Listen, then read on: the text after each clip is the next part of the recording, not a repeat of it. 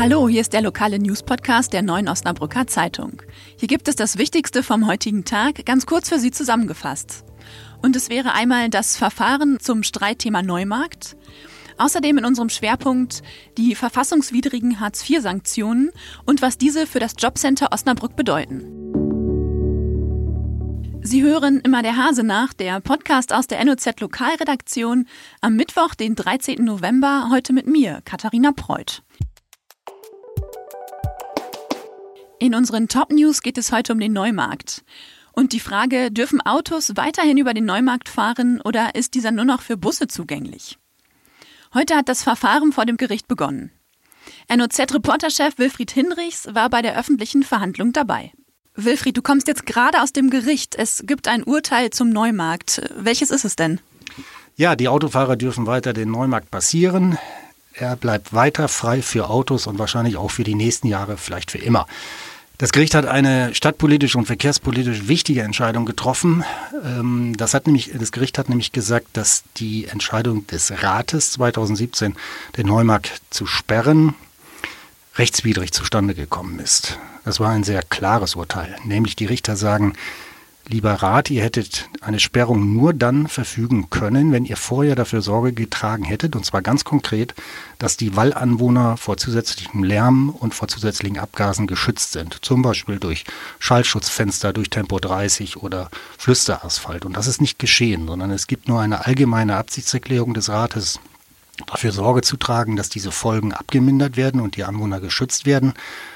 Und das ist dem Gericht eindeutig zu wenig. Es hat dann in der Urteilsbegründung auch klar gemacht, lieber Rat, wenn ihr den Neumarkt sperren wollt, dann müsst ihr jetzt genau wissen, wie viele Fenster, welche Fenster ausgetauscht werden müssen. Die Fenster müssen bestellt sein. Und wenn dann die Firma gesagt hätte, okay, wir haben noch drei Monate Lieferzeit, aber dann werden die Anwohner geschützt, dann hätte das Gericht gesagt, okay, könnt ihr so eine Teileinziehung, wie es juristisch heißt, für den Neumarkt beschließen, also zu sperren. Heißt, Kurz gefasst, freie Fahrt auf dem Neumarkt für die nächsten Jahre. Und ich glaube, dass es auch keinen zweiten Schritt zum OVG geben wird. Ähm, dies ist jetzt erstmal so eine politische Frage. Will die Stadt tatsächlich, will, will der Rat, will die Mehrheit äh, den Neumarkt sperren? Dann müssen sie sich wirklich in den nächsten Jahren überlegen, was dann am Wall passiert.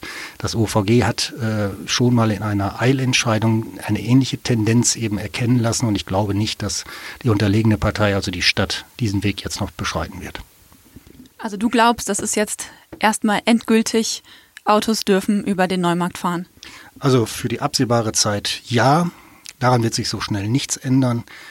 Wir müssen uns vorstellen, die Stadt müsste jetzt äh, planen äh, und dann zumindest mal ermitteln, was genau müssen wir an welchen Stellen am Wald tun, um die Lärmemissionen in Grenzen zu halten und ähm, die, die äh, Luftstartstoffe zu reduzieren, sodass die Wallanwohner durch eine Neumarktsperrung nicht zusätzlich belastet worden wären oder wären. Dann müssen die Maßnahmen in Gang gesetzt werden. Die Fenster müssen ausgetauscht werden. Zum Beispiel, es ist die Rede von 700 Stockwerken die betroffen sind, also wo die Lärmemissionen zu hoch sind. Naja, die Fenster müssen erstmal ausgetauscht werden, das muss alles eingebaut werden. Und dann kann man darüber nachdenken, so jetzt sperren wir den Neumarkt. Also das ist ein ziemlich dickes Brett und ob die Politik sich darauf einlässt, das weiß ich, das glaube ich nicht. Wilfried, vielen Dank für deine Einschätzung. In unserem Schwerpunkt geht es um verfassungswidrige Hartz-IV-Sanktionen. Mein Kollege Jörg Sanders hat zu dem Thema recherchiert. Hallo Jörg, äh, was hat das Bundesverfassungsgericht denn entschieden? Das Bundesverfassungsgericht hat äh, vergangene Woche entschieden, dass ähm, Hartz-IV-Sanktionen nicht grundsätzlich äh, verfassungswidrig sind, hat aber die äh, Sanktionen, so wie es sie jetzt gibt, teilweise zumindest als, als, äh, als verfassungswidrig eingestuft. Ähm, Sanktionen sind zum Beispiel, ähm, wenn ich einen Termin verpasse beim Jobcenter, kann das äh, Jobcenter mir zum Beispiel meine Regelleistung um 10 Prozent kürzen. Das ist auch weiterhin erlaubt. Kürzungen um 10 oder bis zu 30 Prozent sind halt auch weiterhin erlaubt. Ähm, es gab aber auch Fälle, wenn man jetzt zum Beispiel eine, eine Arbeit verweigert oder eine Maßnahme abbricht äh, und dergleichen, ähm, dann gab es auch noch härtere Sanktionen. Dann konnte das äh, Jobcenter ähm, zum Beispiel um 60 Prozent kürzen oder in manchen Härtefällen sogar um bis zu 100 Prozent. Und da hat das Bundesverfassungsgericht gesagt, nein, das ist nicht erlaubt. 60 äh, Prozent oder sogar noch mehr sind verfassungswidrig. Und was bedeutet das jetzt für das Osnabrücker Jobcenter bzw. für die Leistungsbezieher? Ja, das ist noch nicht so ganz klar. Da ist äh, das äh, Jobcenter gerade bei, äh, das erstmal herauszufinden. Denn das Problem ist, dass die Statistik des äh, Jobcenters nicht erfasst, wie viele Personen überhaupt ähm, Leistungskürzungen von 60 Prozent oder mehr hinnehmen mussten. Ähm, klar ist, dass das wahrscheinlich eher ein kleinerer Teil ist, ähm, was das Jobcenter jetzt macht. Die prüft jetzt gerade erstmal den Bestand an ähm, bestandskräftigen Sanktionen und kann danach erst einschätzen, oh, was müssen wir denn jetzt überhaupt machen, wie viele Personen betrifft das. Also gibt es jetzt noch keine Einschätzung, wie viele Menschen ähm, in Osnabrück davon betroffen sind? Es gibt auf jeden Fall keine konkrete äh, Zahl, die man jetzt seriös nennen kann. Also klar ist, dass ungefähr so 10 Prozent aller Leistungsberechtigten ähm, beim Jobcenter Osnabrück pro Jahr sanktioniert werden. Aber zu drei Viertel sind das eben Sanktionen um 10 Prozent. Ne? Das ist eben der, der verpasste Termin oder dergleichen. Ähm, und das ist ja auch weiterhin erlaubt, diese Kürzung um 10 Prozent. Ähm, Personen, Leistungsbezieher, die jetzt äh, Kürzungen von 60 und mehr Prozent hinnehmen mussten, das ist wirklich ein sehr geringer Anteil. Das heißt, da wird jetzt ähm, das Jobcenter nicht mit äh, erheblichen finanziellen Mehrausgaben rechnen müssen. Okay, Jörg, alles klar, Dankeschön.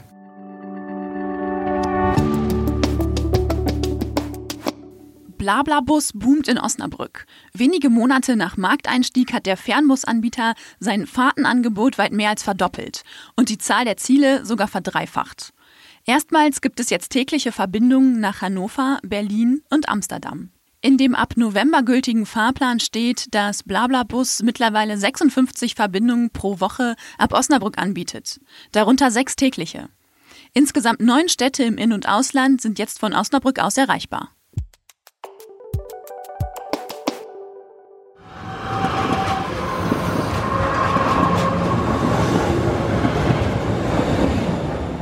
Bei den Osnabrücker Dampflokfreunden herrscht Grund zur Freude. Erneut ist eine Etappe der Restaurierung der sogenannten Schinkellok absolviert. Die historische Lok wird seit mehreren Jahren in akribischer Kleinarbeit fahrbereit gemacht. Jetzt hat sie wieder ein Führerhaus. Die Lok bediente früher die Strecke Osnabrück-Rheine und hat somit eine lange Beziehung zur Hasestadt. Seit dem Ende der Dampflokomotiven in der Region Osnabrück wurde sie als Denkmallok ausgestellt. Seit 2005 ist die Schinkellok Eigentum der Dampflokfreunde.